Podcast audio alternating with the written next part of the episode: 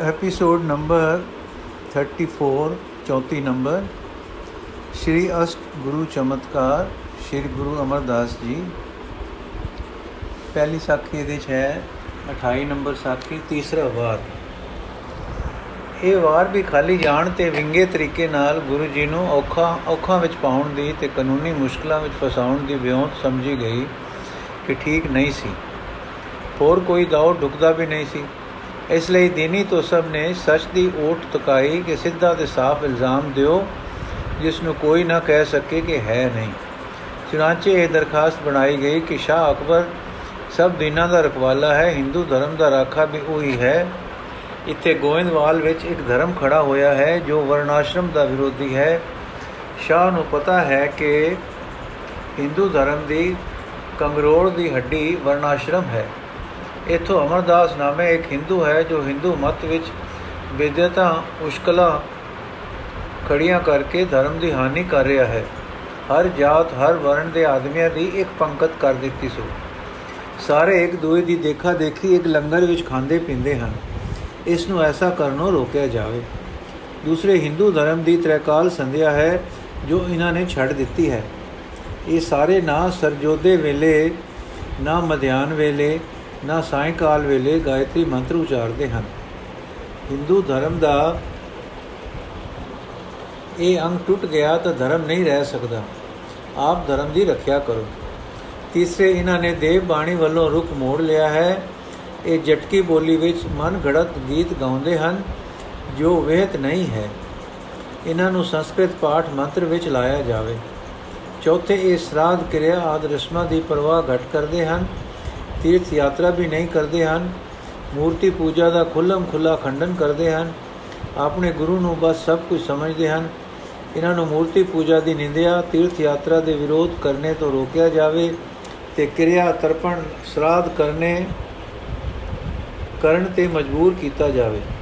ਪੰਜਵੇਂ ਇਹਨਾਂ ਲੋਕਾਂ ਨੇ ਇੱਕ ਨਵਾਂ ਮੰਤਰ ਵਾਹਿਗੁਰੂ ਥਾਪ ਲਿਆ ਹੈ, ਇਸ ਤੋਂ ਵਰਜਿਆ ਜਾਵੇ। ਜੇ ਹੁਣੇ ਠੱਲਾ ਨਾ ਪਾਇਆ ਗਿਆ ਤਾਂ ਹਿੰਦੂ ਧਰਮ ਦੀ ਬੜੀ ਹਾਨੀ ਹੋਵੇਗੀ। ਹੁਣ ਆਪ ਹੀ ਹਿੰਦੂ ਧਰਮ ਦੇ ਧਰਮ ਦੁਰੰਦਰ ਹੋ, ਇਸ ਦੀ ਰੱਖਿਆ ਕਰੋ। ਅਕਬਰ ਉਨੀ ਦਿਨੀ ਲਾਹੌਰ ਆਇਆ ਹੋਇਆ ਸੀ। ਲਿਖਿਆ ਮਿਲਦਾ ਹੈ ਕਿ ਪਾਤਸ਼ਾਹ ਨੇ ਅਰਜੀ ਸੁਣ ਕੇ ਸੁਣਿਆ ਗਲਿਆ, ਗੁਰੂ ਜੀ ਕਿਰਪਾ ਕਰਕੇ ਲਾਹੌਰ ਦਰਸ਼ਨ ਦੇਣ ਜਾਂ ਕੋਈ ਪ੍ਰਤੀਨਿਧ ਘਲਣ। ਸ਼੍ਰੀ ਗੁਰੂ ਜੀ ਨੇ ਇਸ ਸੱਦੇ ਪਰ ਜੇਠਾ ਜੀ ਨੂੰ ਲਾਹੌਰ ਗਲਿਆ ਜੇਠਾ ਜੀ ਆਗਿਆ ਮੰਨ ਕੇ ਟੁਰ ਤਾਂ ਪਏ, ਪਰ ਬਿਨਾਂ ਕੀਤੀ ਕਿ ਮੈਂ ਵਿਦਵਾਨ ਨਹੀਂ। ਉੱਥੇ ਵਾਹ ਵਾਹ ਚਾਤੁਰਾਂ ਨਾਲ ਪੈਣੇ ਹਨ। ਮੈਂ ਕੀਕੂ ਸੇਵਾ ਠੀਕ ਤਰ੍ਹਾਂ ਕਰ ਸਕਾਂਗਾ। ਗੁਰੂ ਜੀ ਨੇ ਫਰਮਾਇਆ, ਤੇਰੇ ਪਾਸ ਸੱਚ ਹੈ, ਤੇਰੇ ਪਾਸ ਸੱਚ ਦੀ ਵਿਦਿਆ ਹੈ, ਤੇਰੇ ਸਿਰ ਤੇ ਹੱਥ ਗੁਰੂ ਨਾਨਕ ਦਾ ਹੈ, ਤੇਰੇ ਅੰਦਰ ਵਾਹਿਗੁਰੂ ਹੈ, ਪੈਜ ਵਾਹਿਗੁਰੂ ਰੱਖੇਗਾ, ਕੂੜ ਨਿਕੁੱਟੇ ਨਾਨਕਾ ਓੜਕ ਸੱਚ ਰਹੀ। ਜਦ ਸ੍ਰੀ ਰਾਮਦਾਸ ਜੀ ਲਾਹੌਰ ਗਏ ਤੇ ਦਰਬਾਰ ਵਿੱਚ ਪਹੁੰਚੇ ਤਾਂ ਪਾਤਸ਼ਾਹ ਇਉਂ ਨਾ ਮਿਲਿਆ ਜਿਵੇਂ ਮੁਕਦਮੇ ਵਾਲਿਆਂ ਨੂੰ ਮਿਲਿੰਦਾ ਹੈ, ਪਰ ਸਾਈਂ ਵਾਲੇ ਸਮਝ ਕੇ ਅਦਬ ਸਤਕਾਰ ਨਾਲ ਮਿਲਿਆ। ਗੁਰੂ ਸਾਹਿਬ ਦੀ ਖੇਮ ਕੁਸ਼ਲ ਪੁੱਛੀ, ਫਿਰ ਆਖਣ ਲੱਗਾ, ਤੁਸਾਂ ਉੱਤੇ ਫਰਿਆਦ ਹੋਈ ਹੈ ਕਿ ਤੁਸਾਂ ਨੇ ਓੰਕਾਰ ਛੱਡ ਦਿੱਤਾ ਹੈ। ਗਾਇਤਰੀ ਮੰਤਰ ਤਿਆਗ ਦਿੱਤਾ ਹੈ। ਸ੍ਰੀ ਰਾਮਦਾਸ ਜੀ ਨੇ ਇੱਕ ਅਚਰਜ ਸੰਗੀਤਕ ਸੁਰ ਵਿੱਚ ਗਾਇਤਰੀ ਉਚਾਰਨ ਕੀਤੀ ਤੇ ਉਸ ਦੇ ਅਰਥ ਕੀਤੇ। ਇਸ ਦਾ ਪ੍ਰਭਾਵ ਬਹੁਤ ਛਾ ਗਿਆ। ਤਦ ਆਪ ਨੇ ਕਿਹਾ ਕਿ ਹੁਣ ਗੁਰੂ ਨਾਨਕ ਦਾ ਮੂਲ ਮੰਤਰ ਸੁਣੀਏ। ਫਿਰ ਆਪ ਨੂੰ ਇੱਕ ਓੰਕਾਰ ਤੋਂ ਮੂਲ ਮੰਤਰ ਉਚਾਰ ਕੇ ਇੱਕ ਪਰਮ ਸੰਗੀਤਕ ਲਹਿਰ ਵਿੱਚ ਸੁਣਾਇਆ। ਅਕਬਰ ਦੀ ਵੀ ਚਿਤ ਬਿਰਤੀ ਇਕਾਗਰ ਹੋ ਗਈ। ਤਦ ਆਪ ਨੇ ਕਿਹਾ ਕਿ ਪਾਤਸ਼ਾਹ ਓੰਕਾਰ ਦਾ ਅਰਥ ਇਹ ਲੋਕ ਤ੍ਰੈ ਦੇਵਤੇ ਕਰਨ ਲੱਗ ਪਏ ਹਨ। ਗੁਰੂ ਨਾਨਕ ਦਾ ਮਤ ਹੈ ਕਿ ਇੱਕ ਅੱਲਾ ਵਾਹਿਗੁਰੂ ਲਾ ਸ਼ਰੀਕ ਦੀ ਪੂਜਾ, ਇਸ ਕਰਕੇ ਆਪ ਨੇ ਓਮ ਓਮ ਨੂੰ ਇੱਕ ਓੰਕਾਰ ਬਣਾਇਆ ਹੈ ਕਿ ਅੱਲਾ ਇੱਕ ਹੈ, ਉਹ ਐਸਾ ਇੱਕ ਹੈ ਜਿਸ ਦਾ ਦੁਤੀਆ ਨਹੀਂ ਹੈ। ਇਸ ਕਰਕੇ ਗੁਰੂ ਜੀ ਨੇ ਇਸ ਇੱਕ ਓੰਕਾਰ ਨੂੰ ਬਾਣੀ ਵਿੱਚ ਥਾਂ ਦਿੱਤੀ ਹੈ ਤੇ ਅਸੀਂ ਉਚਾਰਦੇ ਹਾਂ। ਫਿਰ ਸਤਨਾਮ ਤੋਂ ਲੈ ਕੇ ਬਾਕੀ ਮੂਲ ਮੰਤਰ ਦੇ ਅਰਥ ਕੀਤੇ ਤੇ ਦੱਸਿਆ ਕਿ ਆਪ ਹੀ ਗੌਰ ਫਰਮਾ ਲਓ ਕਿ ਖੁਦਾ ਦੀ ਇਸ ਬਿਆਨੀਅਤ ਬਿਆਨੀਅਤ ਵਿੱਚ ਹਿੰਦੂ ਮਤ ਜਾਂ ਕਿਸੇ ਹੋਰ ਮਤ ਨਾਲ ਕੀ ਕੋਈ ਮੁਖਾਲਫਤ ਹੈ? ਅਕਬਰ ਆਪ ਬੜਾ ਆਜ਼ਾਦ ਖਿਆਲਤ ਦਾ ਸੀ ਅਦਾ ਆਦਮੀ ਸੀ। ਉਹ ਸੁਣ ਕੇ ਪਰਮ ਪ੍ਰਸੰਨ ਹੋ ਗਿਆ ਕਿ ਗੁਰੂ ਜੀ ਬੜੇ ਯਥਾਰਥ ਵਕਤਾ ਹਨ ਮੁਵਾਹਿਦ ਹਨ ਤੇ ਮੁਖਾਲਫਤ ਕਿਸੇ ਦੀ ਨਹੀਂ ਕਰ ਰਹੇ। ਫਿਰ ਆਪਨੇ ਕਿਹਾ ਕਿ ਸੰਸਕ੍ਰਿਤ ਵਿਦਿਆ ਅਸਾਂ ਤਿਆਗ ਨਹੀਂ ਕੀਤੀ। ਕਈ ਸ਼ਲੋਕ ਗੁਰੂ ਨਾਨਕ ਦੇਵ ਨੇ ਸੰਸਕ੍ਰਿਤ ਤਾਂ ਨਹੀਂ, ਪਰ ਸੰਸਕ੍ਰਿਤੀ ਵਿੱਚ ਵੀ ਹਨ। ਪਰ ਆਮ ਲੋਕ ਸੰਸਕ੍ਰਿਤ ਨਹੀਂ ਜਾਣਦੇ। ਗੁਰੂ ਨਾਨਕ ਨੇ ਸਤ ਵਿਦਿਆ ਆਮ ਲੋਕਾਂ ਨੂੰ ਦਿੱਤੀ ਹੈ। ਇਸ ਕਰਕੇ ਉਹਨਾਂ ਨੇ ਆਪਣੇ ਉੱਚ ਖਿਆਲ ਤੇ ਅੱਲਾ ਤੋਂ ਸਿੱਧੇ ਨਸੀਬ ਹੋਏ ਗਿਆਨ ਸਾਰੇ ਆਮ ਬੋਲੀ ਵਿੱਚ ਉਚਾਰੇ ਹਨ। ਕਿ ਸਰਬ ਸੁਧਾਰਨ ਦਾ ਉਧਾਰ ਹੋਵੇ ਤੇ ਆਮ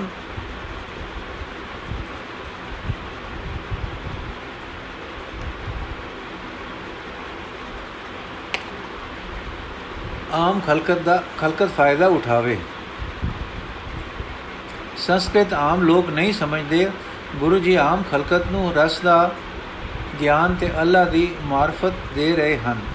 ਅਸੀਂ ਗੁਰੂ ਨਾਨਕ ਦੇਵ ਨੂੰ ਅੱਲਾ ਦਾ ਗਲਿਆ ਸਤਗੁਰ ਤੇ ਪੈਗੰਬਰ ਮੰਨਦੇ ਹਾਂ ਜੋ ਉਹਨਾਂ ਨੇ ਉਚਾਰਿਆ ਹੈ, ਉਹਨਾਂ ਦੀ ਬਾਣੀ ਹੈ, ਜਿਸ ਵਿੱਚ ਅੱਲਾ ਤੋਂ ਸਿੱਧਾ ਆਇਆ ਗਿਆਨ ਹੈ, ਇਲਹਾਮ ਹੈ। ਉਸ ਦਾ ਸੰਗ੍ਰਹਿ ਗੁਰੂ ਅਮਰਦਾਸ ਜੀ ਨੇ ਕਰਵਾਇਆ ਹੈ। ਉਹ ਪੋਥੀ ਮੇਰੇ ਨਾਲ ਹੈ। ਜੇ ਆਪ ਚਾਹੋ ਤਾਂ ਮੈਂ ਸੁਣਾਵਾਂ, ਜੋ ਤਸੱਲੀ ਹੋ ਜਾਏ ਕਿ ਸਤਿਆ ਧਰਮ ਵਿਰੁੱਧ ਕੋਈ ਪ੍ਰਚਾਰ ਸਿੱਖਾਂ ਵਿੱਚ ਨਹੀਂ ਹੈ। ਗੁਰੂ ਨਾਨਕ ਦੀ ਸਿੱਖਿਆ ਹੈ ਕਿ ਕਿਸੇ ਧਰਮ ਨੂੰ, ਕਿਸੇ ਧਰਮ ਦੇ ਆਗੂ ਨੂੰ ਮਾੜਾ ਨਾ ਕਹੋ। ਸਭ ਥਾਂ ਤੇ ਸੱਚ ਲੱਭ ਲਓ ਦੂਸਰੇ ਮਤਾਂ ਦਾ ਸਹਾਰਾ ਕਰੋ ਮੈਤਰੀ ਵਰਤੋ ਬਦੀ ਨੂੰ ਦੂਰ ਕਰੋ ਪਰ ਕਿਸੇ ਨੂੰ ਬਦ ਕੇ ਮਾੜਾ ਨਾ ਕਹੋ ਇਹ ਸੁਣ ਕੇ ਅਕਬਰ ਨੇ ਕੁਝ ਸ਼ਬਦ ਪੋਥੀ ਸਾਹਿਬ ਵਿੱਚੋਂ ਸੁਣੇ ਜੋ ਜੋ ਸੁਣੇ ਹੈਰਾਨ ਹੋਵੇ ਤੇ ਸੋਚੇ ਇਹ ਤਾਂ ਬੜੀ ਉੱਚੀ تعلیم ਹੈ ਅਕਬਰ ਦੇ ਸਰਲ ਮਨ ਨੇ ਗਾਲਬਨ ਇਸ ਮੁਲਾਕਾਤ ਵਿੱਚੋਂ ਹੀ ਧਰਮ ਦੀ ਵਿਸ਼ਾਲਤਾ ਸਹਾਰੇ ਤੇ ਹਰ ਮਤ ਵਿੱਚੋਂ ਸੱਚ ਦੇ ਚੰਗਿਆਈ ਗ੍ਰਹਿਣ ਕਰਨ ਦੇ ਵਿਸ਼ਾਲ ਭਾਵ ਗ੍ਰਹਿਣ ਕੀਤੇ ਸਨ ਅਬੁਲ ਫਜ਼ਲ ਵੀ ਗਾਲਬਨ ਇਸ ਵੇਲੇ ਇਸ ਅਸੂਲ ਨਾਲ ਪ੍ਰਭਾਵਿਤ ਹੋਇਆ ਕਿ ਸੱਚ ਨੂੰ ਹਰ ਥਾਂ ਤੋਂ ਲੈ ਲੈਣਾ ਚਾਹੀਏ ਤੇ ਮਜਬਾਂ ਵਿੱਚੋਂ ਵਿੱਚ ਵਿਰੋਧ ਨਹੀਂ, ਪਰ ਪਰਸਪਰ ਸਹਾਰਾ ਚਾਹੀਏ। ਫਿਰ ਅਕਬਰ ਨੇ ਮੁਸਕਰਾ ਕੇ ਕਿਹਾ ਕਿ ਤੁਸੀਂ ਵੇਦ ਵਿਰੁੱਧ ਕੀ ਕੁਝ ਕਰਦੇ ਹੋ? ਤਾਂ ਆਪਨੇ ਫਰਮਾਇਆ ਕਿ ਵੇਦ ਬੜੇ ਵਿਸਤਾਰ ਵਾਲੇ ਹਨ। ਸਾਰੇ ਬਾਬਤ ਵਿਚਾਰ ਇਸ ਵੇਲੇ ਕਠਨ ਹੈ, ਪਰ ਨੁਕਤੇ ਦੀ ਗੱਲ ਸੁਣ ਲਓ, ਵੇਦਾਂ ਵਿੱਚ ਸਭ ਤੋਂ ਉੱਤਮ ਵਸਤੂ ਨਾਮ ਹੈ। ਅੱਲਾ ਤੇ ਅੱਲਾ ਦਾ ਜ਼ਿਕਰੋ ਫਿਕਰ, ਉਸ ਦਾ ਪਾਕ ਨਾਮ। ਉਹ ਸਾਡੇ ਦੀਨ ਦਾ ਮਰਕਜ਼ੀ ਅੰਗ ਹੈ। ਅਸੀਂ ਨਾਮ ਦੇ ਉਪਾਸਕ ਹਾਂ। ਸਾਡੇ ਗੁਰੂ ਅਮਰਦਾਸ ਜੀ ਪਰਮੇਸ਼ਰ ਤੋਂ ਭੁੱਲੇ ਹੋਏ ਪੰਡਤਾਂ ਨੂੰ ਆਖਦੇ ਹਨ, ਵੇਦਾਂ ਮੈਂ ਨਾਮ ਉਤਮ, ਸੋ ਸੁਣੇ ਨਾਈ ਫਿਰੇ ਜਿਉ ਬੇਤਾਲਿਆ। ਫਿਰ ਤੀਰਥ ਯਾਤਰਾ ਦੀ ਗੱਲ ਛਿੜੀ। ਆਪਨੇ ਕਿਹਾ, ਪਾਤਸ਼ਾਹ, ਹਿੰਦੂ ਮਤ ਵਿੱਚ ਤੀਰਥ ਮਹਾਪੁਰਸ਼ਾਂ ਦੇ ਤਪ ਕਰਕੇ ਪਵਿੱਤਰ ਹੋਏ ਹਨ। ਅਸੀਂ ਪਰਮੇਸ਼ਰ ਦੇ ਨਾਮ ਦਾ ਤਪ ਕਰਦੇ ਹਾਂ। ਜਿੱਥੇ ਨਾਮ ਹੋਵੇਗਾ, ਉਹ ਥਾਂ ਪਵਿੱਤਰ ਹੋ ਜਾਏਗੀ। ਫਿਰ ਸੰਗਤ ਪੰਗਤ ਦੀ ਏਕਤਾ ਦੀ ਗੱਲ ਛਿੜੀ। ਆਪਨੇ ਕਿਹਾ, ਪਾਤਸ਼ਾਹ, ਗੁਰੂ ਨਾਨਕ ਦੇਵ ਜੀ ਜਾਤ ਨੂੰ ਜਨਮ ਤੋਂ ਨਹੀਂ ਮੰਨਦੇ। ਉਹ ਜਾਤ ਕਰਮ ਤੋਂ ਮੰਨਦੇ ਹਨ। ਫਿਰ ਉਹ ਸਭ ਜੀਵ ਕਰਤਾਰ ਦੇ ਉਪਜਾਏ ਮੰਨਦੇ ਹਨ। ਇਸ ਕਰਕੇ ਜਨਮ ਤੋਂ ਉਚਤਾ ਨਹੀਂ ਸਵੀਕਾਰ ਸਵੀਕਾਰ ਕਰਦੇ। ਕਰਮਾਂ ਨਾਲ ਕੋਈ ਆਪ ਨੂੰ ਨੀਚ ਬੇਸ਼ੱਕ ਬਣਾ ਲਵੇ। ਜਨਮ ਤੋਂ ਜਾਤ, ਜਨਮ ਤੋਂ ਜਾਤ ਮੰਨਣ ਨਾਲ ਦਿਲ ਵਿੱਚ ਨਫ਼ਰਤ ਉਪਜਦੀ ਹੈ। ਗੁਰੂ ਜੀ ਦਿਲਾਂ ਵਿੱਚ ਅੱਲਾ ਨਾਲ ਪ੍ਰੇਮ ਤੇ ਅੱਲਾ ਦੀ ਰੁਚੀ, ਅੱਲਾ ਦੀ ਰਚੀ ਦੁਨੀਆ ਨਾਲ ਮੁਹੱਬਤ ਸਿਖਾਲਦੇ ਹਨ। ਉਹਨਾਂ ਦਾ ਅਸੂਲ ਸਰਬਤ ਦਾ ਭਲਾ, ਚਿਤਵਨਾ ਤੇ ਕਰਨਾ ਹੈ। ਇਸ ਅਸੂਲ ਕਰਕੇ ਅਸੀਂ ਮਜਬੂਰ ਹਾਂ ਕਿ ਅਸੀਂ ਜਾਤ ਪਾਤ ਦੀ ਨਫ਼ਰਤ ਨੂੰ ਥਾਂ ਦੇਈਏ। ਅਸੀਂ ਇਸ ਵਿੱਚ ਇਸ ਵਿੱਚ ਇਸ ਵਿੱਚ ਅਸੀਂ ਧਰਮ ਦੀ ਹਾਨੀ ਨਹੀਂ ਕਰਦੇ। ਅਸਲ ਮਾਨੁਕ ਧਰਮ ਪਾਲਦੇ ਹਾਂ। ਅਸੀਂ ਹਰ ਇੱਕ ਵਿੱਚ ਵਾਹਿਗੁਰੂ ਦੀ ਰੋਸ਼ਨੀ ਵੇਖਦੇ ਹਾਂ। ਨਫ਼ਰਤ ਕਿਸੇ ਨਾਲ ਨਹੀਂ ਕਰਦੇ। ਫਿਰ ਸੰਧਿਆ ਦੀ ਗੱਲ ਛਿੜੀ ਸ਼੍ਰੀ ਰਾਮਦਾਸ ਜੀ ਬੋਲੇ, ਪਾਤਸ਼ਾਹ, ਹਿੰਦੂ ਤ੍ਰੈ ਕਾਲ ਸੰਧਿਆ ਮੰਨਦੇ ਹਨ, ਪਰ ਕਰਦਾ ਕੋਈ ਵਿਰਲਾ ਹੈ। ਆਪ ਪੰਜ ਨਮਾਜ਼ਾਂ ਮੰਨਦੇ ਹੋ, ਪਰ ਸਾਰੇ ਨਹੀਂ ਪੜਦੇ ਸਾਡੇ ਵਿੱਚ ਮੂਲ ਸ਼ੈ ਹੈ ਹਰ ਵੇਲੇ ਸਾਈਂ ਦੀ ਹਜ਼ੂਰੀ ਵਿੱਚ ਰਹਿਣਾ, ਉਸ ਦਾ ਨਾਮ ਹਿਰਦੇ ਵਿੱਚ ਰੱਖਣਾ, ਜੋ ਹਜ਼ੂਰੀ ਦਾ ਭਾਵ ਕਾਇਮ ਰਹੇ। ਫਿਰ ਅਸੀਂ ਵੀ ਨਮਾਜ਼ ਜਾਂ ਗਾਇਤਰੀ ਵਾਂਗੂ ਬੰਦਗੀ ਰੱਖਦੇ ਹਾਂ। ਸਵੇਰੇ ਇੱਕ ਪੈਰੇ ਰਹੀ ਰਾਤ ਦੇ ਅਸੀਂ ਦੀਵਾਨ ਸਜਾ ਕੇ ਆਸਾ ਦੀ ਵਾਰ ਗਾਉਂਦੇ ਤੇ ਪੜ੍ਹਦੇ ਹਾਂ। ਇਹ ਕਹਿ ਕੇ ਆਪਨੇ ਆਸਾ ਦੀ ਵਾਰ ਵਿੱਚੋਂ ਕੁਝ ਨਮੂਨੇ ਸੁਣਾਏ। ਉਸ ਵੇਲੇ ਰਾਗੀ ਕੀਰਤਨ ਕਰਦੇ ਹਨ, ਅਰਥਾਤ ਹਮਦੋ ਸਨਾ ਅੱਲਾ ਦੀ ਗਾਉਂਦੇ ਹਨ ਤੇ ਸੰਗੀਤ ਸਮਾਧੀ ਲਾ ਕੇ ਧਿਆਨ ਜੋੜਦੀ ਹੈ। ਤੇ ਸੰਗਤ ਸਮਾਧੀ ਲਾ ਕੇ ਧਿਆਨ ਜੋੜਦੀ ਹੈ। ਅੱਲਾ ਵਿੱਚ ਲਿਵ ਲਾਉਂਦੀ ਹੈ। ਫਿਰ ਉੱਠ ਕੇ ਕੰਮਾਂ ਕਾਜਾਂ ਨੂੰ ਜਾਈਦਾ ਹੈ ਤੇ ਜਾਣ ਤੋਂ ਪਹਿਲਾਂ ਹਰ ਸਿੱਖ ਗੁਰੂ ਨਾਨਕ ਦੀ ਰਚੀ ਜਪਜੀ ਸਾਹਿਬ ਪੜਦਾ ਹੈ। ਫਿਰ ਇੱਕ ਦੋ ਪੌੜੀਆਂ ਜਪਜੀ ਦੀਆਂ ਸੁਣਾਈਆਂ। ਇਸ ਤਰ੍ਹਾਂ ਸ਼ਾਮਾਂ ਵੇਲੇ ਅਸੀਂ ਰਹਿਰਾਸ ਤੇ ਰਾਤ ਨੂੰ ਕੀਰਤਨ ਸੋਲਾ ਪੜਦੇ ਹਾਂ। ਫਿਰ ਇਹਨਾਂ ਦੇ ਨਮੂਨੇ ਸੁਣਾਏ। ਹੁਣ ਪਾਤਸ਼ਾਹ ਸੋਚ ਲਵੋ, ਸਾਡੀਆਂ ਇਹਨਾਂ ਨਮਾਜ਼ਾਂ ਵਿੱਚ ਕਿਸੇ ਧਰਮ ਨਾਲ ਵਿਰੋਧ ਹੈ? ਇਹਨਾਂ ਮੇਰੇ ਪੰਡਤ ਤੇ ਖੱਤਰੀ ਬਜ਼ੁਰਗਾਂ ਨੂੰ ਪੁੱਛ ਲਿਆ ਜਾਵੇ ਕਿ ਇਸ ਗੱਲ ਵਿੱਚ ਕਿਸ ਧਰਮ ਨਾਲ ਸਾਡੀ ਬਾਣੀ ਵਿੱਚ ਵਿਰੋਧ ਹੈ? ਹਾਂ, ਇਹ ਗੱਲ ਜ਼ਰੂਰ ਹੈ ਕਿ ਬਾਣੀ ਸਾਡੀ ਆਪਣੀ ਬੋਲੀ ਵਿੱਚ ਹੈ। ਕਾਰਨ ਮੈਂ ਦੱਸ ਚੁੱਕਾ ਹਾਂ ਕਿ ਗੁਰੂ ਨਾਨਕ ਆਮਾਂ ਦਾ ਪੈਗੰਬਰ ਹੈ। ਉਹ ਆਪਣੇ ਪ੍ਰਾਪਤ ਕੀਤੇ ਰੱਬੀ ਗਿਆਨ ਨੂੰ ਆਮ ਲੋਕਾਂ ਦੇ ਹੱਥ ਦਿੰਦਾ ਹੈ ਤੇ ਹਰ ਇਨਸਾਨ ਦਾ ਪਾਰ ਉਤਾਰਾ ਕਰਨਾ ਚਾਹੁੰਦਾ ਹੈ। ਗੁਰੂ ਨਾਨਕ ਦੇਵ ਜੀ ਅੱਲਾਹ ਪਾਕ ਦੇ ਗਿਆਨ ਦਾ ਹੱਕਦਾਰ ਸਭ ਨੂੰ ਸਮਝਦੇ ਹਨ ਤੇ ਪ੍ਰਾਣੀ ਮਾਤਰ ਨੂੰ ਉਸ ਦਾ ਗਿਆਨ ਦਿੰਦੇ ਹਨ। ਗੁਰੂ ਨਾਨਕ ਨੇ ਇਸਤਰੀਆਂ ਨੂੰ ਵੀ ਅੱਲਾਹ ਪਾਕ ਦੀ ਬੰਦਗੀ ਤੇ ਉਸ ਦੀ ਇਸਤਰੀਆਂ ਨੂੰ ਵੀ ਅੱਲਾਹ ਪਾਕ ਦੀ ਬੰਦਗੀ ਤੇ ਉਸ ਦੀ ਮਾਰਫਤ ਗਿਆਨ ਦਾ ਹੱਕ ਦੇ ਦਿੱਤਾ ਹੈ। ਇਹਨਾਂ ਪੰਡਿਤਾਂ ਵੀਰਾਂ ਵਾਂਗੂ ਸਾਡੇ ਵਿੱਚ ਕੋਈ ਮਨਾਹੀ ਧਰਮ ਪ੍ਰਾਪਤੀ ਦੀ ਇਸਤਰੀ ਲਈ ਨਹੀਂ ਹੈ। ਮੂਰਤੀ ਪੂਜਾ ਅਸੀਂ ਨਹੀਂ ਕਰਦੇ, ਅਸੀਂ ਖੁਦਾ ਨੂੰ ਵਿਆਪਕ ਸਮਝਦੇ ਹਾਂ। ਉਹ ਹਰ ਸੀਨੇ ਵਿੱਚ ਹੈ, ਹਰ ਥਾਂ ਵਿੱਚ ਹੈ। ਬੁੱਤ ਪੱਥਰ ਹੈ, ਨਿਰਜਿੰਦ ਹੈ। ਇਹ ਬੁੱਤ ਪ੍ਰਸਤੀ ਅਸਲ ਵਿੱਚ ਬੋਧੀਆਂ ਦੀ ਸ਼ੈ ਹੈ। ਉਹ ਵਿਆਪਕ ਵਾਹਿਗੁਰੂ ਦੇ ਉਪਾਸਕ ਨਾ ਹੋਣ ਕਰਕੇ ਆਪਣੇ ਬਜ਼ੁਰਗ, ਆਪਣੇ ਬਜ਼ੁਰਗ ਦੀ ਮੂਰਤੀ ਨਾਲ ਪ੍ਰੇਮ ਕਰਦੇ ਹਨ। ਇਨ੍ਹਾਂ ਜਿਨ੍ਹਾਂ ਦੇ ਈਮਾਨ ਵਿੱਚ ਸਦਾ ਥਿਰ ਥਿਰ ਕਾਇਮ, ਬਿਲਜਾਤ, ਅਵਿਨਾਸ਼ ਪਰਮੇਸ਼ਰ ਨਹੀਂ ਹੈ, ਉਹਨਾਂ ਨੂੰ ਆਪਣੇ ਗੁਜ਼ਰ ਚੁੱਕ ਚੁੱਕੇ ਬਜ਼ੁਰਗ ਦੀ ਮੂਰਤੀ ਤੇ ਉਸ ਦੀ ਪੂਜਾ ਦੀ ਲੋੜ ਹੋ ਸਕਦੀ ਹੈ। ਪਰ ਜਿਨ੍ਹਾਂ ਦੇ ਪਾਸ ਜ਼ਾਹਰਾ ਜ਼ਰੂਰ, ਹਾਜ਼ਰ ਹਜ਼ੂਰ, ਵਿਆਪਕ ਪਰਮੇਸ਼ਰ ਹੈ, ਜਿਨ੍ਹਾਂ ਦੀ ਉਪਾਸਨਾ ਉਸ ਦਾ ਨਾਮ ਹੈ, ਉਸ ਦੀ ਹਜ਼ੂਰੀ ਵਿੱਚ ਰਹਿਣਾ ਹੈ, ਉਸ ਦੀ ਮੂਰਤੀ ਉਸ ਨੂੰ ਮੂਰਤੀ ਪੂਜਾ ਦੀ ਕੀ ਲੋੜ ਹੈ? ਆਪ ਵਿਚਾਰ ਲਓ। ਫਿਰ ਪਾਤਸ਼ਾਹ ਸਾਡੇ ਗੁਰੂ ਜੀ ਕੋਈ ਦਾਵਾ ਨਹੀਂ ਕਰਦੇ, ਉਹ ਹੈਨ ਤਾਂ ਪੈਗੰਬਰ, ਰੱਬ ਦੇ ਪਿਆਰੇ ਧੁਰੋਂ ਆਏ, ਪਰ ਉਹ ਆਪ ਨੂੰ ਕੁਝ ਨਹੀਂ ਜਣਾਉਂਦੇ ਤੇ ਜੀਵਾਂ ਨੂੰ ਸਾਈਂ ਨਾਲ ਜੁੜਨ ਦੀ ਜਾਂਚ ਦੱਸਦੇ ਹਨ। ਉਹ ਦੁਆਇਕ ਨਹੀਂ ਸਿਖਾਲਦੇ ਜੈਸਾ ਕਿ ਮੈਂ ਹੁਣੇ ਦੱਸ ਆਇਆ ਹਾਂ। ਕਿਸੇ ਮਤ ਦੇ ਕਿਸੇ ਪੈਗੰਬਰ ਅਵਤਾਰ ਨੂੰ ਬੁਰਾ ਨਹੀਂ ਕਹਿੰਦੇ। ਹਰ ਸਿੱਖ ਸਿੱਖ ਨੂੰ ਹੁਕਮ ਹੈ ਕਿ ਕਿਸੇ ਦੀਨ ਦੇ ਹਾਦੀ ਨੂੰ ਮਾੜਾ ਨਾ ਕਹੋ, ਕਿਸੇ ਮਤ ਦੀ ਨਿੰਦਾ ਨਾ ਕਰੋ। ਆਪਣੇ ਰੱਬ ਨੂੰ ਪਿਆਰ ਕਰੋ ਉਸ ਦਾ ਨਾਮ ਜਪੋ, ਸਦਾ ਜੁੜੇ ਰਹੋ, ਨਾਮ ਨਾਲ ਤੇ ਨਾਮ ਦੁਆਰਾ ਰੱਬ ਨਾਲ ਹਰ ਬੰਦੇ ਨੂੰ ਭਾਈ ਸਮਝੋ ਤੇ ਕਿਸੇ ਗੁਰੂ ਪੀਰ ਮੀਤ ਮੀਤ ਮਜਬ ਨਾਲ ਦੁਆਇਕ ਨਾ ਕਰੋ। ਹਰ ਇੱਕ ਮਤ ਵਿੱਚੋਂ ਜਿੱਥੇ ਸੱਚ ਹੋਵੇ ਗ੍ਰਹਿਣ ਕਰ ਲਓ, ਜਿੱਥੇ ਅਸਤ ਹੋਵੇ ਗ੍ਰਹਿਣ ਨਾ ਕਰੋ, ਪਰ ਦੁਆਇਕ ਨਾ ਪਾਓ। ਸਾਡਾ ਪੰਥ ਪ੍ਰੇਮ ਦਾ ਹੈ, ਅਸੀਂ ਜਗਤ ਦਾ ਭਲਾ ਕਰਨ ਵਾਸਤੇ ਇਕੱਠੇ ਹੁੰਦੇ ਹਾਂ ਸੇਵਾ ਕਰਦੇ ਹਾਂ, ਸੁਮਤ ਦਿੰਦੇ ਹਾਂ, ਅਨ ਪਾੜੀ ਹਾਜ਼ਰ ਕਰਦੇ ਹਾਂ। ਸਿੱਖਾਂ ਨੂੰ ਹੀ ਨਹੀਂ, ਕੋਈ ਆਵੇ ਸਾਡਾ ਪ੍ਰਾਉਣਾ ਹੈ। ਵੈਰ ਵਿਰੋਧ ਸਾਡੇ ਵਿੱਚ ਜਾਇਜ਼ ਨਹੀਂ। ਬਨਾਵਟ ਵੇਖ ਦਮ ਅਸੀਂ, ਇਸ ਦੇ ਅਸੀਂ ਕਾਇਲ ਨਹੀਂ। ਅਸਲੀਅਤ ਤੇ ਸੱਚ ਦੇ ਅਸੀਂ ਦਾਸ ਹਾਂ। ਹਾਂ, ਸਾਨੂੰ ਜਥੇਬੰਦ ਰਹਿਣ ਦਾ ਹੁਕਮ ਹੈ। ਅਸੀਂ ਆਪਣੇ ਗੁਰੂ ਸਾਹਿਬਾਨ ਨੂੰ ਆਪਣਾ ਇਸ਼ਟ ਮੰਨਦੇ ਹਾਂ। ਇਹ ਸਾਡਾ ਤਸਬ ਨਹੀਂ, ਇਹ ਇਸ਼ਟ ਪ੍ਰਤੀ, ਇਸ਼ਟਾਪਤੀ ਹੈ। ਆਪਣੇ ਗੁਰੂ ਨੂੰ ਸਭ ਤੋਂ ਉੱਚਾ ਜਾਣਦੇ ਹਾਂ ਤੇ ਆਪੋ ਵਿੱਚ ਇਉਂ ਜੁੜੇ ਰਹਿੰਦੇ ਹਾਂ ਜਿਵੇਂ ਸਰੀਰ ਅੰਗ ਆਪੋ ਵਿੱਚ ਜੁੜੇ ਰਹਿਣ ਤਾਂ ਤਾਂ ਸਰੀਰ ਕਾਇਮ ਰਹਿੰਦਾ ਹੈ। ਇਸ ਲਈ, ਇਹ ਇਸ ਲਈ ਹੈ ਕਿ ਸਾਡਾ ਧਿਆਨ ਪਰਪੱਕ ਹੋ ਜਾਵੇ। ਧਿਆਨ ਇੱਕ ਨੁਕਤੇ ਤੇ ਜੁੜਿਆ ਪਕਦਾ ਰਹੇ। ਜਿੱਥੇ ਬੰਦ ਅਸੀਂ ਇਸ ਲਈ ਹਾਂ ਕਿ ਅਸਾਂ ਜਗਤ ਸੇਵਾ ਕਰਨੀ ਹੈ। ਇਸ ਪ੍ਰਕਾਰ ਦੀ ਬਚਨਾ ਪਰ ਪੰਡਿਤ ਆਦ ਜੋ ਇਕੱਠੇ ਹੋਏ ਸਨ ਆਪਣੇ ਦਾਅਵੇ ਨੂੰ ਸਾਬਤ ਨਾ ਕਰ ਸਕੇ। ਜਿਸ ਵੇਲੇ ਉਹ ਕੋਈ ਗੱਲ ਆਖਦੇ ਤਾਂ ਸ਼੍ਰੀ ਰਾਮਦਾਸ ਜੀ ਉੱਤਰ ਦਿੰਦੇ। ਜਿਵੇਂ ਉਹਨਾਂ ਨੇ ਕਿਹਾ, ਜੀ, ਇਹ ਕਰਮ ਕਰਨੋਂ ਵਰਤਦੇ ਹਨ ਤੇ ਨਿਰਾ ਨਾਮ ਦੱਸਦੇ ਹਨ। ਤਾਂ ਸ਼੍ਰੀ ਰਾਮਦਾਸ ਜੀ ਨੇ ਹਿੰਦੂ ਗ੍ਰੰਥਾਂ ਵਿੱਚ ਸੁਣਾ ਦਿੱਤਾ ਇੱਥੇ ਲਿਖਿਆ ਹੈ ਕਿ ਕਲਯੁਗ ਦਾ ਧਰਮ ਕੇਵਲ ਨਾਮ ਹੈ। ਕਰਮ ਵੱਲੋਂ ਆਪਨੇ ਕਿਹਾ ਕਿ ਸ਼ੁਭ ਕਰਮ ਕਰਨੇ ਦਾ ਉਪਦੇਸ਼ ਜਿਤਨਾ ਗੁਰੂ ਨਾਨਕ ਦੇਵ ਜੀ ਨੇ ਦਿੱਤਾ ਹੈ, ਕਿਸੇ ਦੇਣਾ ਹੈ, ਨਮੂਨੇ ਆਸਾ ਦੀ ਵਾਰ ਵਿੱਚੋਂ ਸੁਣਾਏ। ਅਸੀਂ ਭਾਵਨਾ ਵਿਹੀਨ ਨਿਰੇ ਥਾਪੇ ਹੋਏ ਕਰਮ ਕਾਂਡ ਦੀ ਥਾਂ ਪਰਮੇਸ਼ਰ ਦਾ ਨਾਮ ਉਸ ਨਾਲ ਪ੍ਰੇਮ ਵਿਸ਼ੇਸ਼ ਸਮਝਦੇ ਹਾਂ ਮਸਲਨ ਅਸੀਂ ਜਗ ਨਹੀਂ ਕਰਦੇ ਪਰ ਅਸੀਂ ਗਿਓ ਆਦ ਸਮਗਰੀ, ਗਰੀਬ, ਅਤਵਾ, ਅਤਿਥੀ, ਲੋੜਵੰਦ, ਵਿਧਵਾ, ਯਤੀਮ, ਪਰਮੇਸ਼ਰ ਦੇ ਪਿਆਰੇ ਸੀ ਅਭਿਆਗਤਾਂ ਦੀ ਜਠਰਾ ਅਗਨੀ ਵਿੱਚ ਆਹੂਤੀ ਕਰਨਾ ਯਗ ਸਮਝਦੇ ਹਾਂ। ਬ੍ਰਤ ਅਸੀਂ ਘਟ ਰੱਖਦੇ ਹਾਂ, ਪਰ ਇੰਦਰੀਆਂ ਨੂੰ ਵਿਸ਼ਿਆਂ ਤੋਂ ਰੋਕਣਾ ਜਤੀ ਸਤੀ ਹੋਣਾ, ਇਸ ਬ੍ਰਤ ਨੂੰ ਅਸੀਂ ਉੱਚਾ ਦਰਜਾ ਦਿੰਦੇ ਹਾਂ। ਇਹ ਬ੍ਰਤ ਧਾਰਨ ਕਰਦੇ ਹਾਂ ਸੋ ਇਸ ਪ੍ਰਕਾਰ ਪਾਤਸ਼ਾਹ ਦਾ ਘਰ ਪੂਰਾ ਹੋ ਗਿਆ ਤੇ ਸ਼ਿਕਾਇਤਾਂ ਵਾਲੇ ਨਿਰੁੱਤਰ ਹੋ ਗਏ। ਤੀਰਥ ਯਾਤਰਾ। ਇੱਕ ਦਿਨ, ਸਾਖੀ ਨੰਬਰ 29 ਇੱਕ ਦਿਨ ਸਤਿਗੁਰੂ ਜੀ ਨੇ ਆਖਿਆ, ਆਗਿਆ ਕੀਤੀ ਕਿ ਹੁਣ ਸਫ਼ਰ ਕਰਨਾ ਹੈ ਤੇ ਹਰਦੁਆਰ ਕੁਰਖੇਤਰ ਆ ਤੀਰਥਾਂ ਤੇ ਜਾਣਾ ਹੈ। ਇਨੀ ਥਾਵੇਂ ਲੋਕ ਬਹੁਤ ਜੁੜਦੇ ਹਨ। ਉੱਥੇ ਗੁਰੂ ਨਾਨਕ ਦੇਵ ਜੀ ਦਾ ਸ਼ਬਦ ਸੋਇਲਾ ਸੁਣਾਉਣਾ ਹੈ।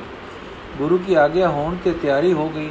ਗੁਰੂ ਜੀ ਦੇ ਨਾਲ ਕੁਝ ਚੋਣਵੇਂ ਸਿੱਖ ਤੇ ਸੇਵਕ ਤਿਆਰ ਹੋਏ। ਬਿਆਸਾ ਪਾਰ ਹੋ ਦੁਆਬੇ ਵਿੱਚ ਜਾ ਪਹੁੰਚੇ ਤੇ ਦੀਵਾਨ ਸਜ ਗਏ। ਇਹ ਹੋ ਗਿਆ ਕਿ ਜਿੱਥੇ ਡੇਰਾ ਕਰਨਾ ਅੰਮ੍ਰਿਤ ਵੇਲੇ ਦੀਵਾਨ ਸਜਣੇ, ਕੀਰਤਨ ਆਸਾ ਦੀ ਵਾਰ ਦਾ ਹੋਣਾ, ਸੂਰਜ ਚੜ੍ਹਨ ਦੇ ਨਾਲ ਕੂਚ ਹੋ ਜਾਣੀ। ਦੁਪਹਿਰ ਤੋਂ ਪਹਿਲੇ ਫੇਰ ਡੇਰਾ ਹੋ ਜਾਣਾ। ਕਦੇ ਲੋਂਡੇ ਪੈਰ ਵੀ ਕੂਚ ਹੋ ਕੇ ਕਿਤੇ ਹੋਰ ਥੇ ਥੇ, ਹੋਰ ਥੇ, ਕਿਤੇ ਹੋਰ ਥੇ ਸ਼ਾਮਾਂ ਦੇ ਦੀਵਾਨ ਤੋਂ ਪਹਿਲੇ ਡੇਰਾ ਹੋ ਜਾਣਾ। ਇਸ ਤਰ੍ਹਾਂ ਕਥਾ ਕੀਰਤਨ ਸੰਗ ਮੰਗਲਾਚਾਰ ਹੁੰਦੇ ਰਹਿਣੇ। ਜੋ ਜੋ ਖਬਰ ਦੁਮੀ ਲੋਕ ਅੱਗੋਂ ਆ ਕੇ ਮਿਲਦੇ। ਸਤ ਸੰਗ ਸਤ ਸੰਗ ਤੋਂ ਲਾਭ ਲੈਂਦੇ, ਸੁਖੀ ਹੋ ਕੇ ਘਰੇ ਮੁੜਦੇ। ਕੋਈ ਗੱਲ, ਕੋਈ ਨਾਲ ਰਲ ਜਾਂਦਾ ਕਿ ਹਰ ਰੋਜ਼ ਦੇ ਸਤਸੰਗ ਦਾ ਆਨੰਦ ਲਵਾਂਗੇ। ਇਸ ਤਰ੍ਹਾਂ ਸਫ਼ਰ ਕਰਦੇ ਕੁਰੂਖੇਤਰ ਆਏ, ਇੱਥੇ ਚੰਗੇ ਟਿਕਾਣੇ ਡੇਰਾ ਕੀਤਾ, ਲੰਗਰ ਲੱਗ ਗਿਆ, ਦੀਵਾਨ ਵਾਸਤੇ ਸ਼ਾਮਿਆਨੇ ਤਣ ਗਏ, ਅੰਮ੍ਰਿਤ ਵੇਲੇ ਤੇ ਸੋਦਰ ਸਮੇਂ ਦੇ ਦੀਵਾਨ ਸਜਦੇ, ਕੀਰਤਨ ਹੁੰਦਾ, ਗੁਰੂ ਜੀ ਉਪਦੇਸ਼ ਦਿੰਦੇ, ਨਾਮ ਦਾਨ ਕਰਦੇ, ਜਗਤ ਨਿਸਤਾਰਦੇ। ਪਰਮਾਤਮਾ ਦੇ ਪਰਮਾਰਥ ਦੇ ਢੁੰਡਾਉ ਆਉਂਦੇ, ਵਿਚਾਰਾਂ ਕਰਦੇ, ਸੰਸੇ ਭਰਮ ਦੂਰ ਕਰਕੇ ਸੁਖ ਲੈ ਕੇ ਜਾਂਦੇ। ਨਾ ਕੇਵਲ ਪਰਮਾਰਥ ਦੇ ਢੁੰਡਾਉ ਲੋਕ ਆਉਂਦੇ, ਸਗੋਂ ਧਰਮਾਂ ਦੇ ਆਸ਼ਰਮਾਂ ਦੇ ਵਡਕੇ ਸੰਨਿਆਸੀ ਜੋਗੀ, ਜੰਗਮ, ਤਪੇ, ਤਪੀਸਰ, ਮੁਨੀ, ਜੈਨੀ, ਦਿਗੰਬਰੀ, ਹੋਰ ਵੇਖਾਂ ਵਾਲੇ ਵਡਕੇ ਜੋ ਕੁਰਖੇਤਰ ਸ਼ਾਹ, ਜੋ ਕੁਰਖੇਤਰ ਇਸ਼ਨਾਨ ਕਰਨ ਆਏ ਹੋਏ ਸਨ, ਗੁਰੂ ਨਾਨਕ ਦੀ ਗੱਦੀ ਦਾ ਮਾਲਕ ਆਇਆ ਸੁਣ ਕੇ ਆਉਂਦੇ ਤੇ ਕਈ ਵਿਚਾਰਾਂ ਕਰਕੇ ਸੁਖੀ ਹੁੰਦੇ। ਆਪਣੇ ਆ ਸਾਧਨਾ ਵਿੱਚ ਲਟਕੇ ਖਲੇ ਕਈ ਸਾਧਕ ਨਿਸ਼ਾ ਪਾਤਰ ਹੋ ਕੇ ਹੋਰ ਅੱਗੇ ਵਧਦੇ। ਗੁਰੂ ਜੀ ਗੁਰੂ ਨਾਨਕ ਸਾਹਿਬ ਵਾਂਗੂ ਸਾਧੂਆਂ, ਪੀਰਾਂ, ਧਰਮਾਂ ਤੇ ਆਗੂਆਂ ਨੂੰ ਉਤਾਰਦੇ ਵਧੇਰੇ ਖੁਸ਼ ਹੁੰਦੇ ਕਿਉਂਕਿ ਇੱਕ ਇੱਕ ਇੱਕ ਐਸੇ ਸੱਜਣ ਦੇ ਉਧਾਰ ਨਾਲ ਉਹਨਾਂ ਦੇ ਮਗਰ ਲੱਗੇ ਅਨੇਕਾਂ ਜੀਵਾਂ ਦਾ ਉਧਾਰ ਹੋ ਜਾਂਦਾ ਸੀ। ਹਰ ਵੇਖ ਤੇ ਹਰ ਤਰੀਕੇ ਦੇ ਸਾਧਕ ਆਪ ਜੀ ਤੋਂ ਨਾਮ ਦੀ ਮਹਿਮਾ ਸੁਣ ਕੇ ਨਾਮ ਦੇ ਉਪਾਸਕ ਤੇ ਪ੍ਰੇਮਾ ਭਗਤੀ ਦੇ ਧਾਰਨੀ ਹੋ ਜਾਂਦੇ। ਇਸ ਪ੍ਰਕਾਰ ਦਾ ਪ੍ਰਚਾਰ ਕਰਕੇ ਆਪ ਜੀ ਅੱਗੇ ਟੁਰ ਪਏ। ਗੁਰੂ ਜੀ ਗਏ ਹੀ ਲੋਕਾਂ ਦੇ ਉਧਾਰ ਵਾਸਤੇ ਸਨ। ਜੈਸਾ ਕਿ ਚੌਥੇ ਪਾਤਸ਼ਾਹ ਜੀ ਨੇ ਆਪਣੇ ਸ਼ਬਦ ਵਿੱਚ ਦੱਸਿਆ ਹੈ, ਤੀਰਥ ਉਦਮ ਸਤਗੁਰ ਕੀਆ ਸਭ ਲੋਕ ਉਦਰਣ ਅਰਥਾ। ਕੁਰਖੇਤਰ ਕੁੱਚੇ ਰਹਿ ਕੇ ਸਤਗੁਰੂ ਜੀ ਸਿੱਖ ਸੰਗਤਾਂ ਸਣੇ ਕੂਚ ਕਰਕੇ ਉਹ ਕੁਰਖੇਤਰ ਤੋਂ ਜਮਨਾ ਆਏ। ਜਮਨਾ ਕਿਨਾਰੇ ਡੇਰਾ ਪਾ ਦਿੱਤਾ। ਇੱਕ ਦਿਨ ਰਾਤ ਟਿੱਕੇ ਨਾਮਦਾਨ ਦਾ ਪਰਵਾਹ ਚੱਲਿਆ। ਹੁਣ ਜਮਨਾ ਤੋਂ ਪਾਰ ਹੋਣਾ ਸੀ। ਇੱਥੇ ਬੇੜੀਆਂ ਦਾ ਪੁਲ ਸੀ। ਜਿਸ ਦੇ ਸਿਰੇ ਤੇ ਮਸੂਲੀਆਂ ਦੀ ਚੌਕੀ ਸੀ, ਜਿਨ੍ਹਾਂ ਪਾਸ ਠੇਕਾ ਹੁੰਦਾ ਸੀ। ਮਸੂਲੀਏ ਗੁਰੂ ਦਾ ਦਰਸ਼ਨ ਕਰਕੇ ਤੇ ਦੀਵਾਨ ਵਿੱਚ ਸਤਸੰਗ ਕਰਕੇ ਨਿਹਾਲ ਹੋ ਗਏ। ਉਹ ਸਾਰੇ ਭੇਟਾ ਲੈ ਕੇ ਚਰਨੀ ਆ ਪਏ। ਅਗਲੇ ਦਿਨ ਗੁਰੂ ਜੀ ਨੂੰ ਮਸੂਲੀਆਂ ਨੇ ਬਿਨਾਂ ਕੋਈ ਮਸੂਲ ਲਏ ਦੇ ਪਾਰ ਕਰ ਦਿੱਤਾ। ਜਿਸ ਜਿਸ ਨੇ ਗੁਰੂ ਦਾ ਨਾਮ ਲਿਆ, ਉਹ ਸਾਰੇ ਮਸੂਲੀਆਂ ਨੇ ਸਿੱਧੀ ਮੁਫਤ ਪਾਰ ਲੰਘ ਜਾਣ ਦਿੱਤੇ। ਜਮਨਾ ਪਾਰ ਹੋ ਜਨ ਪਰ ਜਮਨਾ ਪਾਰ ਹੋ ਸਨੇ ਸਨੇ ਸਫਰ ਕਰਦੇ, ਦੀਵਾਨ ਲਾਉਂਦੇ, ਸ਼ਬਦ ਸੋਹਿਲਾ ਸੁਣਾਉਂਦੇ, ਸਤਿਗੁਰੂ ਜੀ ਗੰਗਾ ਦੇ ਨੇੜੇ ਆ ਗਏ, ਜਿੱਥੇ ਕਿ ਮਸੂਲੀਆਂ ਦੀ ਹੋਰ ਚੌਕੀ ਸੀ। ਇਹਨਾਂ ਮਸੂਲੀਆਂ ਨੇ ਵੀ ਮਸੂਲ ਨਾ ਲਿਆ। ਇਹਨਾਂ ਦਾ ਆਸਾ ਤਾਂ ਗੁਰੂ ਦੇ ਗੁਰੂ ਨਾਲ, ਗੁਰੂ ਤੇ ਗੁਰੂ ਦੇ ਨਾਲ ਦੀ ਸੰਗਤ ਨੂੰ ਮਸੂਲ ਤੋਂ ਬਰੀ ਰੱਖਣ ਦਾ ਸੀ। ਪਰ ਉੱਥੇ ਤਾਂ ਜਦ ਗੁਰੂ ਜੀ ਦੀ ਸੰਗਤ ਲੰਘ ਗਈ, ਲੋਕ ਮੁੱਕੇ ਨਾ, ਕਿਉਂਕਿ ਜਿਹੜਾ ਆਵੇ, ਧੰਨ ਗੁਰੂ ਰਾਮਦਾਸ ਕਹਿੰਦਾ ਲੰਘ ਜਾਵੇ। ਮਸੂਲੀਆਂ ਦੀ ਸਿਆਣਪ ਕੋਈ ਕੰਮ ਨਾ ਆਏ।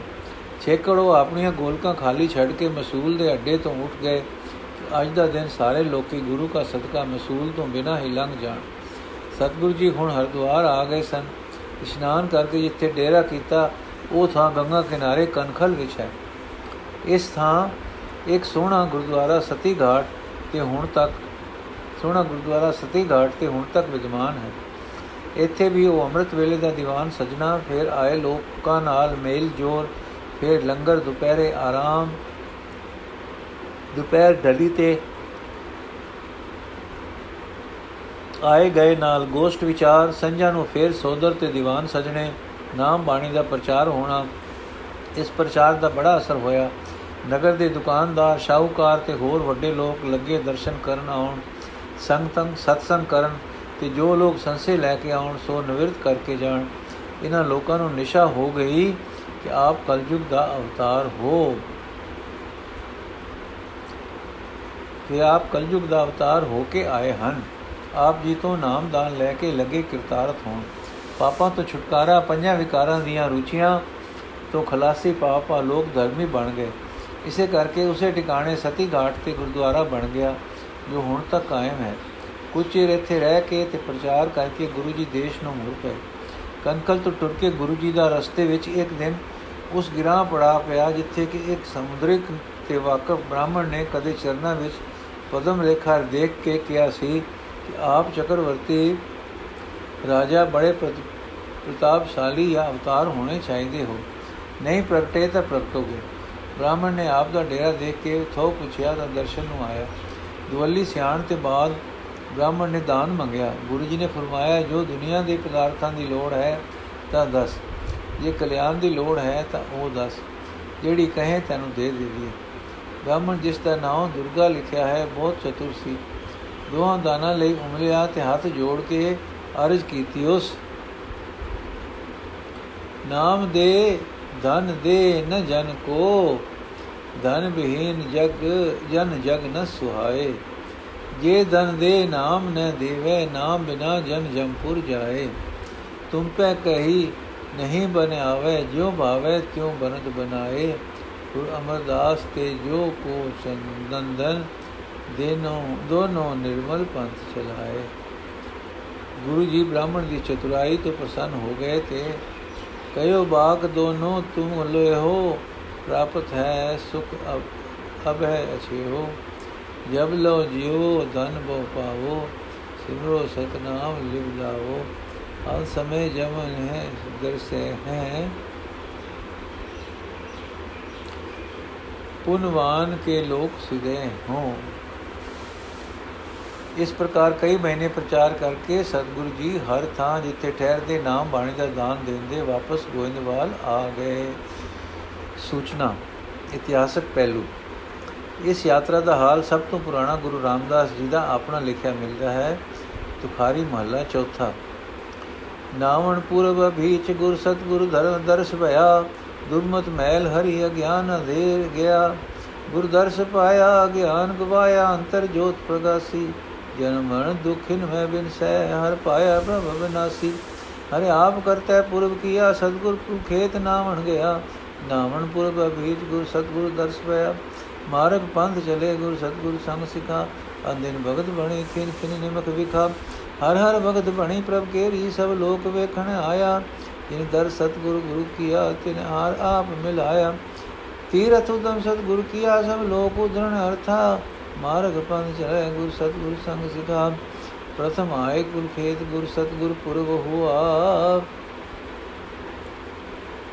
ਖਬਰ ਭਈ ਸੰਸਾਰ ਆਏ, ਤਰੇ ਲੋ ਆਪ ਦੇਖਣ ਆਏ ਤੀਨ ਲੋਕ, ਸੁਰ ਨਰ ਮੁਨ ਜਨ ਸਭ ਆਇਆ।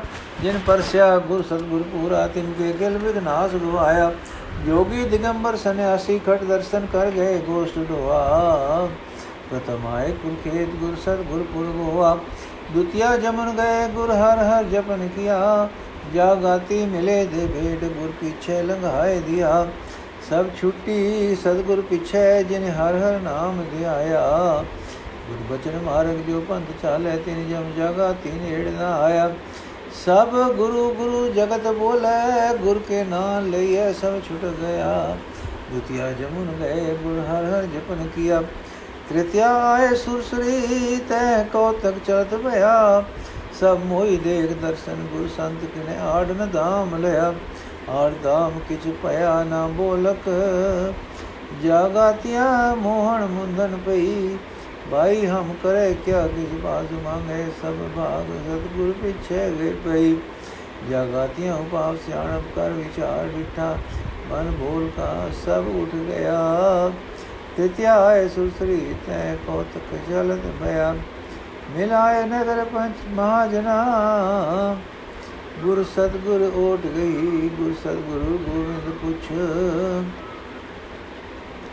ਸਿਮਰਤ ਕੀਤਾ ਸਹੀ। ਸਿਮਰਤ ਸ਼ਾਸਤਰ ਸਭਨੀ ਸਹੀ ਕੀਤਾ ਸੁਖ ਪ੍ਰਲਾਦ ਸ੍ਰੀ ਰਾਮ ਕਰ ਗੁਰ ਗੋਬਿੰਦ ਧਿਆਇਆ ਦੇਈ ਨਗਰ ਕੋਟ ਪੰਚੋਰ ਵਟਵਾਰੇ ਤਿਨ ਕਾ ਥਾਉ ਥੇ ਹੋ ਗਵਾਇਆ। ਕੀਰਤਨ ਪੁਰਾਨ ਨਿਤ ਪੁਨ ਹੋਵੇ, ਗੁਰ ਬਚਨ ਨਾਨਕ ਕਰ ਭਗਤ ਲਈ।